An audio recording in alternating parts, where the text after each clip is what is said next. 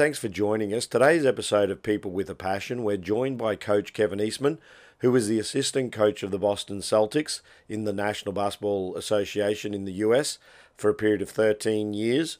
He also went on to be the Los Angeles Clippers operations manager.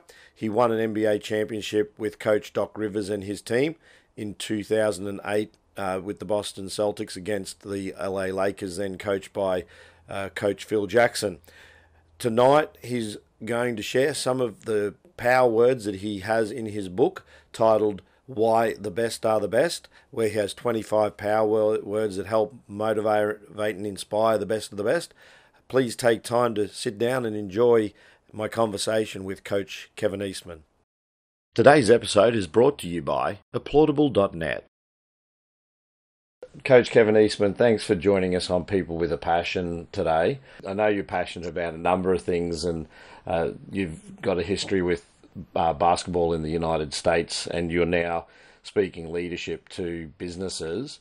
But what I wanted to talk about, um, I actually saw you at a clinic here in Australia a couple of years ago, and words were a very big thing for you um, that you're extremely passionate about and you've written a book, Why the Best Are the Best, and you have a, a core 25 power words that you've talked about within that particular book. But I want to ask what makes you so interested in, in communication and words? Yeah, I, I think for me, um, the the way this all came about is that uh, I, I really I do a lot of reading, I do a lot of listening, I do a lot of discussing um, with people who have been successful either in, in my business, uh, the, the world of sports, or in other businesses. And what I what I came to find out is they they all use the same words when they're talking about things that or reasons that got them to where they are today. And because of that, I started to log the most common words. And what I found was that, that words are powerful because um, if it is a single word, it's easy to remember. Uh, if you can define it for yourself and, and, and put a power behind it as to how that word can help you, then every time that word might come up uh, in your day, you can refer to it. It's very quick. It's very easy. You've already defined it for yourself. And what I found was that uh, the best of the best actually do this. They may not consciously do it the way I put it in the book, mm-hmm. but the words that always come out are very consistent across the board with the most successful people. So I've always thought words have power, and that as we mature and get older, uh, probably the, one of the most important things we could do is uh, always be conscious of word choice. Uh, which words uh, will resonate with a particular person or group, or even in my case, uh, speaking with, with the crowd.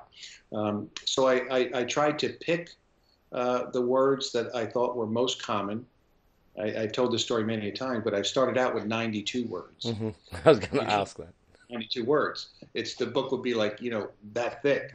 So uh, I whittled it down to the 25, and, and um, it's just that words have always been important to me. And then I found out just through happenstance with all of my reading and, and studying that uh, really words are important to the most successful people. Because hmm. when you were at the clinic, it, it was almost like you had a whole catalogue of sayings and quotes and things that you thought brought value to the organisations that you belong to, whether you pick those up through your experience or whether you picked them up through reading and then shared them to bring value to the organizations that you actually belong to. So, uh, just for the audience, your background is that you were head of operations of uh, the Clippers, uh, the LA Clippers in the uh, NBA, and you also assistant uh, at the Celtics for a period, including the, the grand final um, that was attained. I think it was 08, was it? Is that correct? Yes. Yes. Yes. So, so you you've had an extensive history of over a decade as an assistant um, to Doc Rivers. So that's that's the background of the sporting side of things. But there are a lot of words that you've used that probably, like you say, are common to a lot of people. And I, I things like uh, commitment, sacrifice, uh, you know, talent, respect.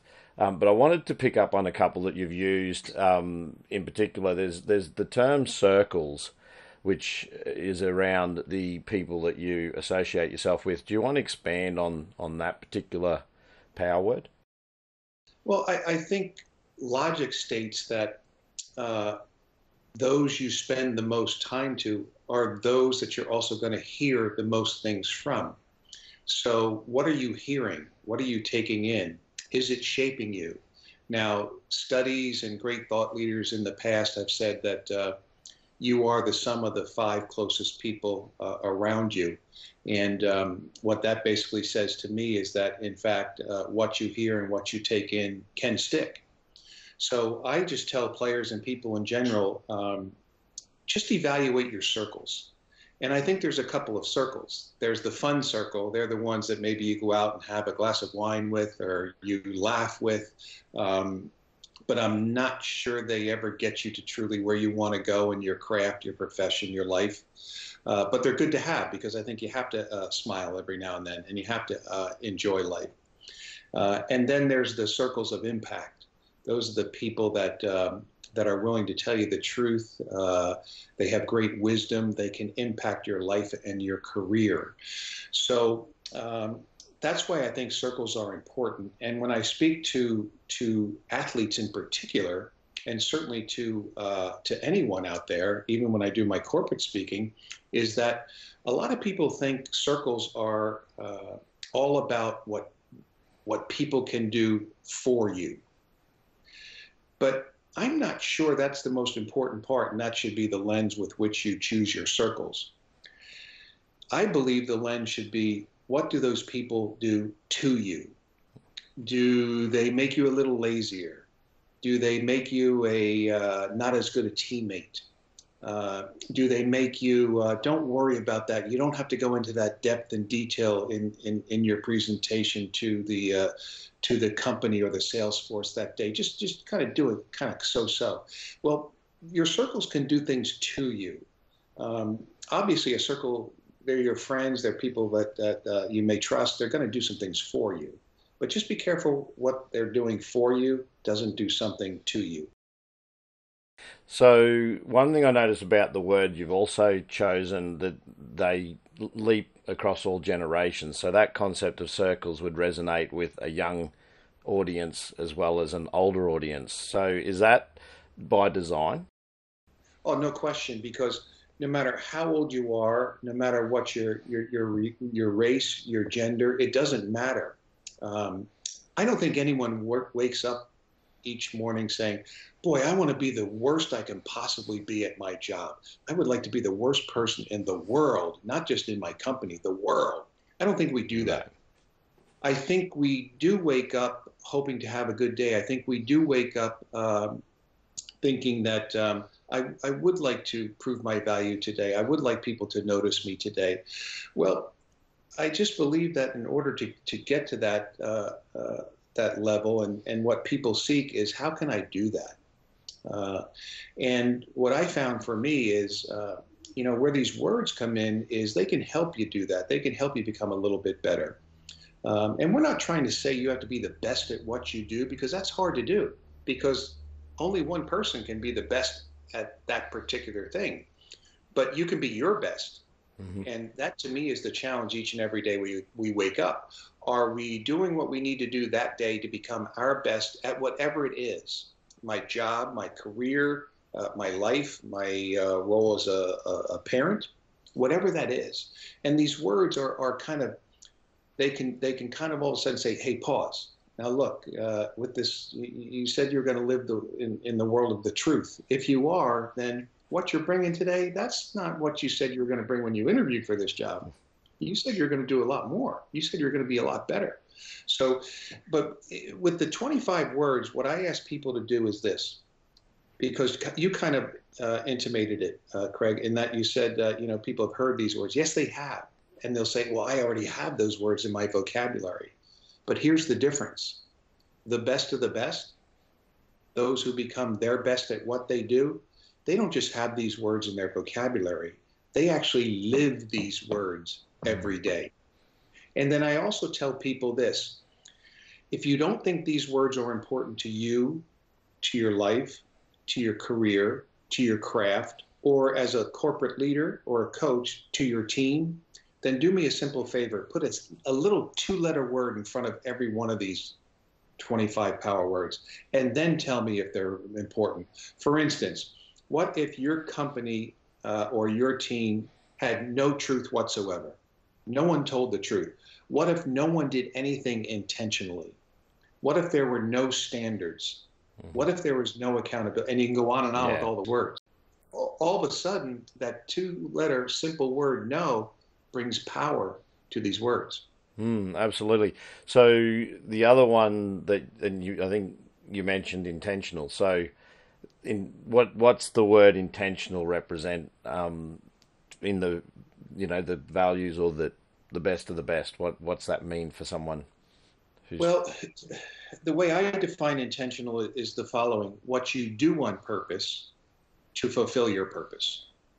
So, whatever your role is in the company, whatever your role is in the team, whatever your role is for the organization, when you go in that day, what are you intentionally doing to make sure that your team, your company, your organization, and every bit as importantly, yourself and feeling good about yourself, what are you doing intentionally to fulfill that job and maybe even become better at that job, maybe even add more value uh, to that job and that company, that organization, that team. So, um, you know, I, I often use Oprah Winfrey as the as the role model for this word intentional, because she basically, if, if any of your listeners would YouTube uh, Oprah Winfrey and intentional or intentionality, uh, you'll find that she built her her Oprah Winfrey network on this concept, on this word. She was very intentional. She's very intentional each and every day about what she wants to get out of her day.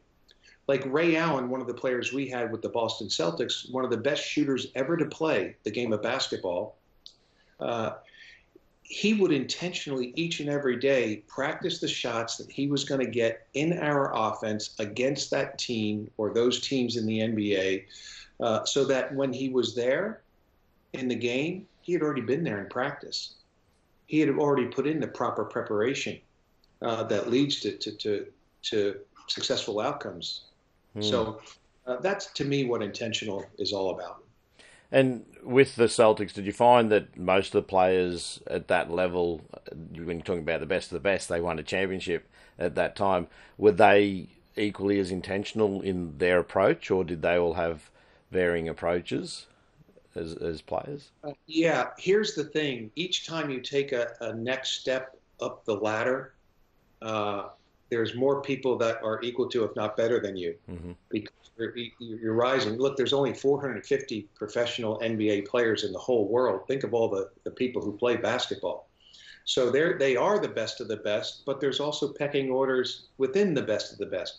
But what you find is any any great player or any name player that someone, one of your listeners, even if they don't follow basketball, they could probably say uh, LeBron James, uh, Steph Curry, Kawhi Leonard, right? They could say these names, uh, Giannis Antetokounmpo.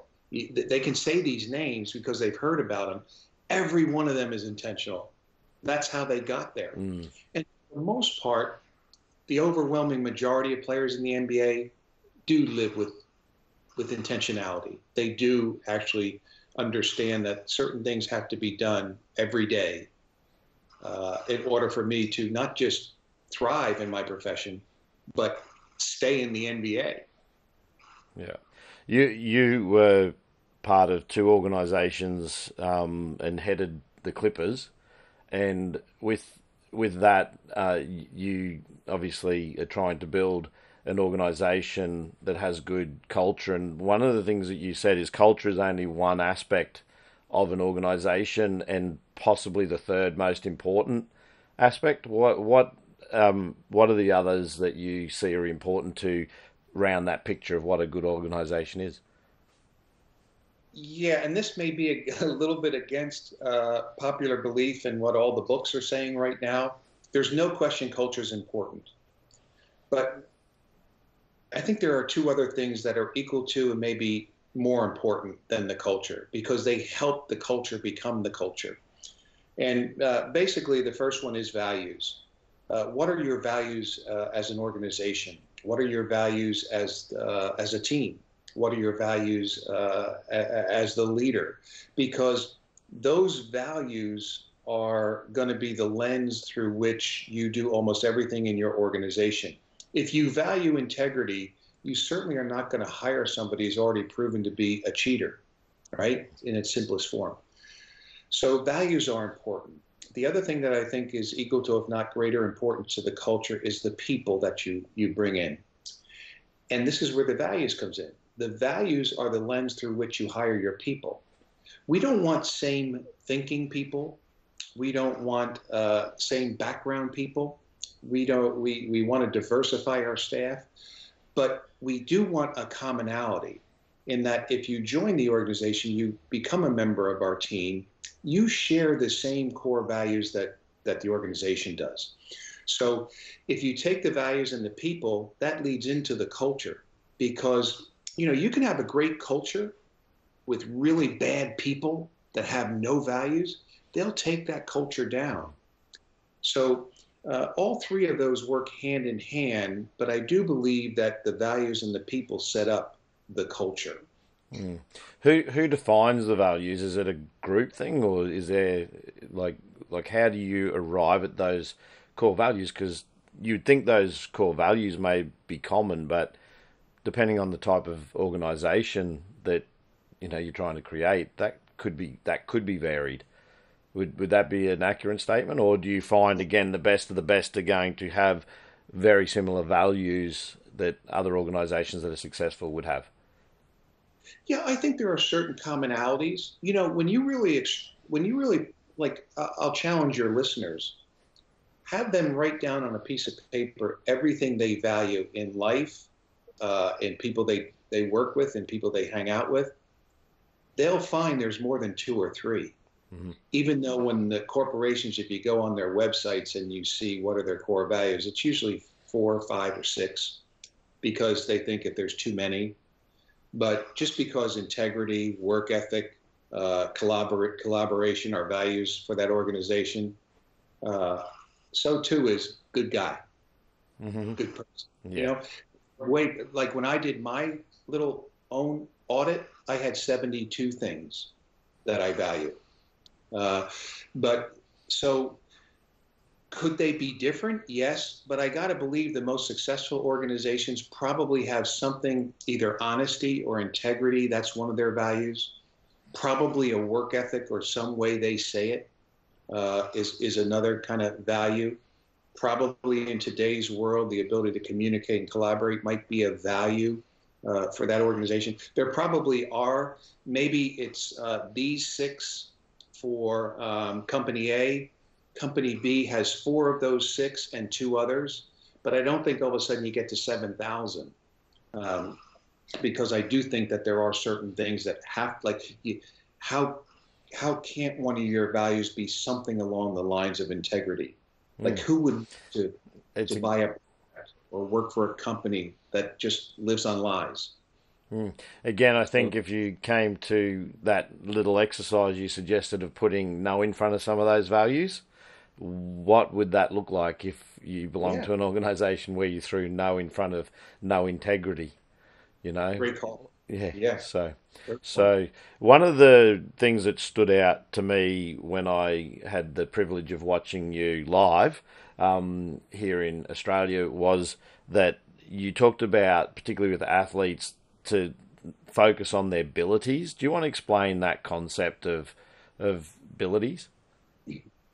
Well, this is one where my wife says you can't use that. It's abilities is not a word, yeah. but as I often say, like Merriam-Webster, like who who is that? I've never met that person, and they're allowed to put all these words together and say this is our dictionary of words. So I'm going to have the Kevin Eastman dictionary, and one of the words is abilities. And what I mean by that is. Uh, if we take some of these things, and again, uh, today maybe what I, I, I can do for your listeners is is to stimulate their thinking, not give you all of them, uh, but here are some of the abilities. Like I would, I would, I would venture a guess that everyone would agree that we want to work with uh, and have people working in a team or an organization that believes in responsibility. They're going to buy into it and master this concept of responsibility. Another one is accountability. Another one is vulnerability. So as you can see, all these words end in ability. That's why I came up with the phrase you have to master the abilities mm-hmm. in order to, to really have a successful organization, or for that matter, to be a successful leader, or for that matter, to be a successful person. Like in sports, one of the abilities that's so crucial is availability. Who cares if Kevin Garnett is that good if he's always injured? Mm he may be the most talented injured player that never plays right? So they've got to be available. They have to be able to be there every night to play every night to practice. And just like you may have a great salesperson and she or he could be the best in the company when they're there those two days every year right? But the other days they're never there because they're sick or something's come up they're never available. So that ability is is is is really uh, important. So I think uh, I think maybe the listeners get a feel of what I'm talking about here and come up with their own abilities uh, for their life, for their team if they're a leader, if they're a manager, for their little group they're managing, whatever the case may be. Hmm. One of your power words in the book is humility, and you talk about leadership and the need for, or, or not the need, it's a trait that the best of the best seem to possess, which is that they, as leaders, have humility. Do you want to expand on what that is from a leadership perspective?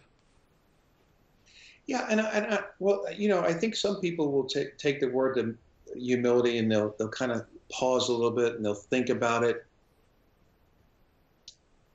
and they'll say, okay, thinking less of myself. That's humility, and really, it isn't. It, it's uh, it's thinking of yourself less often, mm-hmm. right? So, uh, where we think humility is in, important and a crucial part to the success of anyone, what you find is uh, people who are successful is they they don't think they have all the answers. They're always looking for that one more thing. And I think humility says, I don't have all the answers, but I am open and available to hear what they might be. And the best players, you know, obviously we had an incredibly great player uh, pass away mm. uh, some days ago in Kobe. And he maybe epitomized, he was on a constant search to seek and find new ways to do things, better ways to do things, better ways to say things to his teammate. Um, when he went into his company with the storytelling and the filmmaking and the documentaries, you know, he cold called, from what I understand, Steven Spielberg. Mm. Why? Because he's one of the best at what he does. So why not ask that person some questions? But he had the humility to say, I don't know this new thing I'm getting into. I like it. I'm passionate about it. I think I probably know more than the average person on the street, but I know I don't know near as much as you know, Steven Spielberg. Can you share some of your wisdom wisdom with me?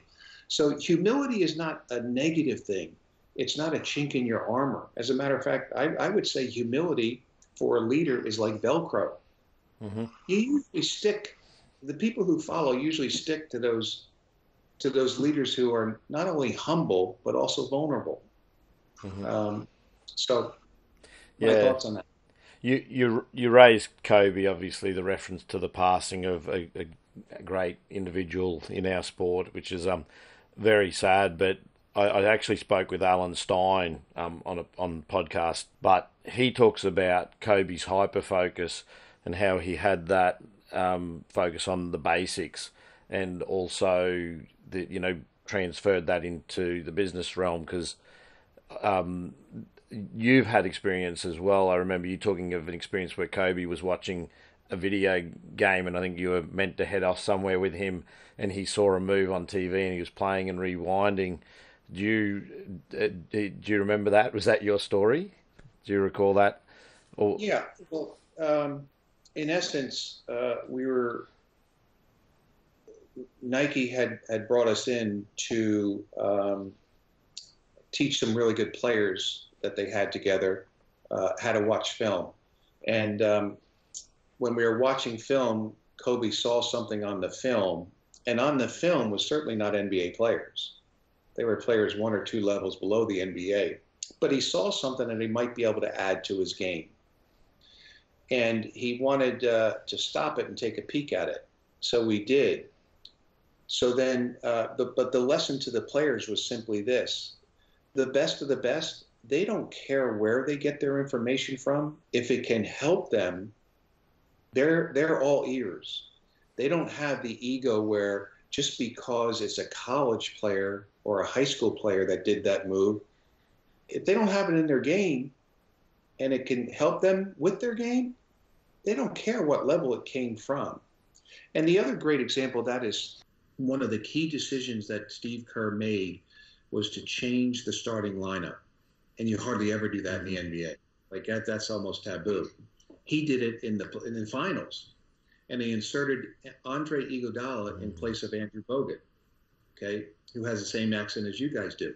Mm-hmm. So uh, uh, that that idea actually came from one of his assistant coaches, the youngest guy on the bench, the youngest guy in the staff, who's not even on the front bench. Mm-hmm. He's on the, the back bench, is what they call it in the NBA. Uh, he gave that suggestion to Steve. Steve thought about it and said, you know what? He's right. And Steve, the, and humility, we talked mm-hmm. about that earlier. Steve was humble enough that in the press conference, he recognized this young, up and coming assistant coach. He gave me the idea. Don't say I did it and, and it worked and we won a championship. It really didn't come from me. Mm-hmm. So the best of the best have open ears and open eyes to, to continue to learn. So in that organisation, obviously, that would have recognised, or that individual would have felt highly valued at that point in time that he was heard and, and listened to. And I also know you have similar stories around that when you first entered the NBA and you weren't confident around whether you should be there or not, that you were questioning, do I belong here? And, and, and the apprehensiveness to even verbalize or say something from the sideline as an assistant um, with the Celtics. So, so what was that experience for you, and how did you come out of your shell to recognise that uh, that you had value to deliver to the team, and that's why you're there? Yeah, well, you know, all of us are different in our makeup, and um, uh, for whatever reason, anytime I go into something new, I'm going to prepare my tail off, study it to the nth degree, so that I can prove that I belong there.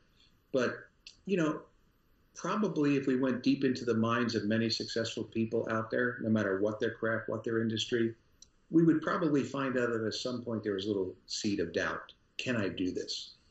Um, even Kobe wasn't sure. You can read some articles that, gosh, I didn't know if this documentary was going to be any good. I, I, I put everything I had into it. So the thing that, that helped me get over the hump, and it was a leadership lesson uh, on uh, make sure your people know that you value what they bring. Um, Doc Rivers one day, who's the guy I worked with in Boston, he asked his administrative assistant, uh, Anne Marie, to come in and uh, get Kevin because I want to see him. Well, when an administrative assistant comes and says, "Hey, Doc wants to see you," you know, your mind can go a whole bunch of ways. Like this ain't going to be good. Mm. So, or I wonder what's gonna what's he want me for? Yeah. Right. So um, then I walk in and he says, "Close the door." So then I thought, oh man, so he didn't want anybody to hear this. So something is coming down, like it might be, uh, you know, uh, a bowling ball going to roll me over here. so uh, he says, hey, uh, I want to get your opinion on something. So then I thought, wait a minute now, I'm the youngest guy, you know, the newest guy in the, the coaching staff. I didn't play in the NBA, all the other assistants did. So I looked around the room like, who's he talking to? And then I saw I was the only one in the room. I said, "Oh, okay. You want my opinion?" so I gave my opinion, and what he was really saying is, uh, "Look, I value your thoughts. Tell me what you think." Uh, so from that point on, I knew that he knew I belonged. Mm-hmm. And sometimes, in a leadership position, if you can get the people to believe in themselves as much as you believe in them, that's when your a career can take off for somebody. So, um, so that was kind of the, the, the impetus for me to be able to go out and feel confident. Uh, I knew I knew stuff, but you can know a lot of stuff, and you're always you not always, but you still might be wondering, do I really belong? Mm-hmm. Like this is my element. Uh, I guess it's that thing that people always talk about, being comfortable with being uncomfortable. Mm. But sometimes you need help with getting more comfortable. Do you want to speak to? And I'm being conscious of your time here because we're coming up to 30 minutes, but um, the capability gap and what that actually means because I I picked up that that was one of the things that you'd spoken about. So, what is the yeah. capability gap? Well, I I think many people who have gotten to a certain position they have accomplished a decent amount, and uh, maybe they have a, a, a accomplished this, but what they're capable of accomplishing is this. So that gap in between there is what we need to have to try and fill uh, as often as possible. It's easy to say each and every day, but as often as you can. How do you fill that? Uh, maybe as an athlete, you get more repetitions on that particular skill. So you can become what you're capable of becoming, not stay where you are. Mm-hmm.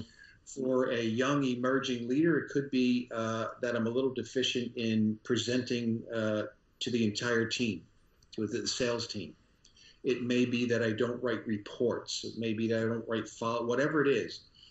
You're capable of this. Continue to try and fill that capability gap each and every day because that's what you find the best do. Like many of the best basketball players, they'll always tell you the the the non-playing season. Some people call it the off season. I call it the on season because the best players aren't off during that mm. time they try and bring one addition back to their game the following year. So that's getting them closer and closer to what they are capable of being, not just staying where they are. Mm. That's very powerful. That that concept of you know to keep yourself moving forward, adding a, a little a little piece to that jigsaw puzzle to get the bigger picture.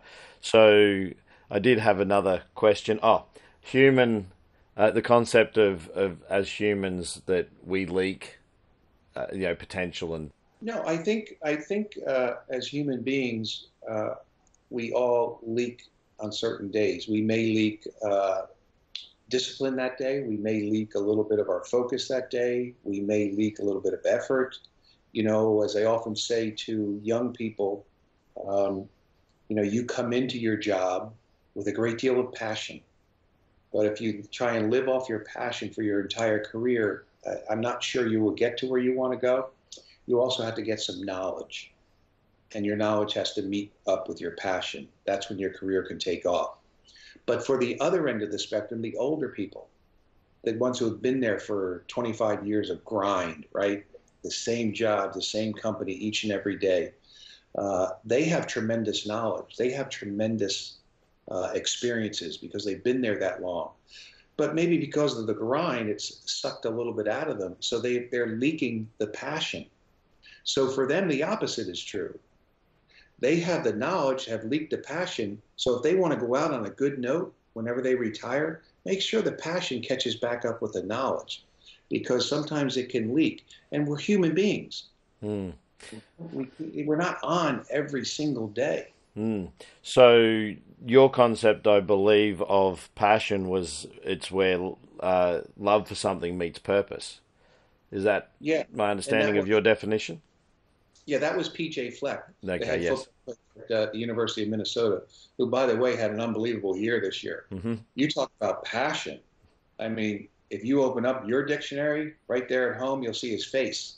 I mean, he is that passionate about. He just loves what he does. But he also is one that fills his capability gap because he knows there's still more that he can do to help his team, help his players, help his staff, and also improve himself. So the, yeah, I, am not going to take credit for that. That was PJ. Okay, so look, I, I won't uh, hold you up anymore. I appreciate every moment you've given me today, and that you've made time to um, help me and my audience better understand ourselves and what the best of the best actually do. So, Coach Kevin Eastman, I really appreciate it. I'll put links in the description uh, for where they can get your book to see what it's all about. We only covered a couple of words, but to be quite honest, we don't want to give it away. So so we want them to go and you know spark their interest to go and check out the words and and you know check out uh, why the best are the best. Thanks for your time. Appreciate that, Craig. Thank you. Thanks. I hope you liked this episode. If you did, please give it a thumbs up and feel free to comment. If you haven't yet subscribed, hit the subscribe button and the notification bell to be advised of new interviews when they're uploaded. I hope you join us again sometime. Catch you later.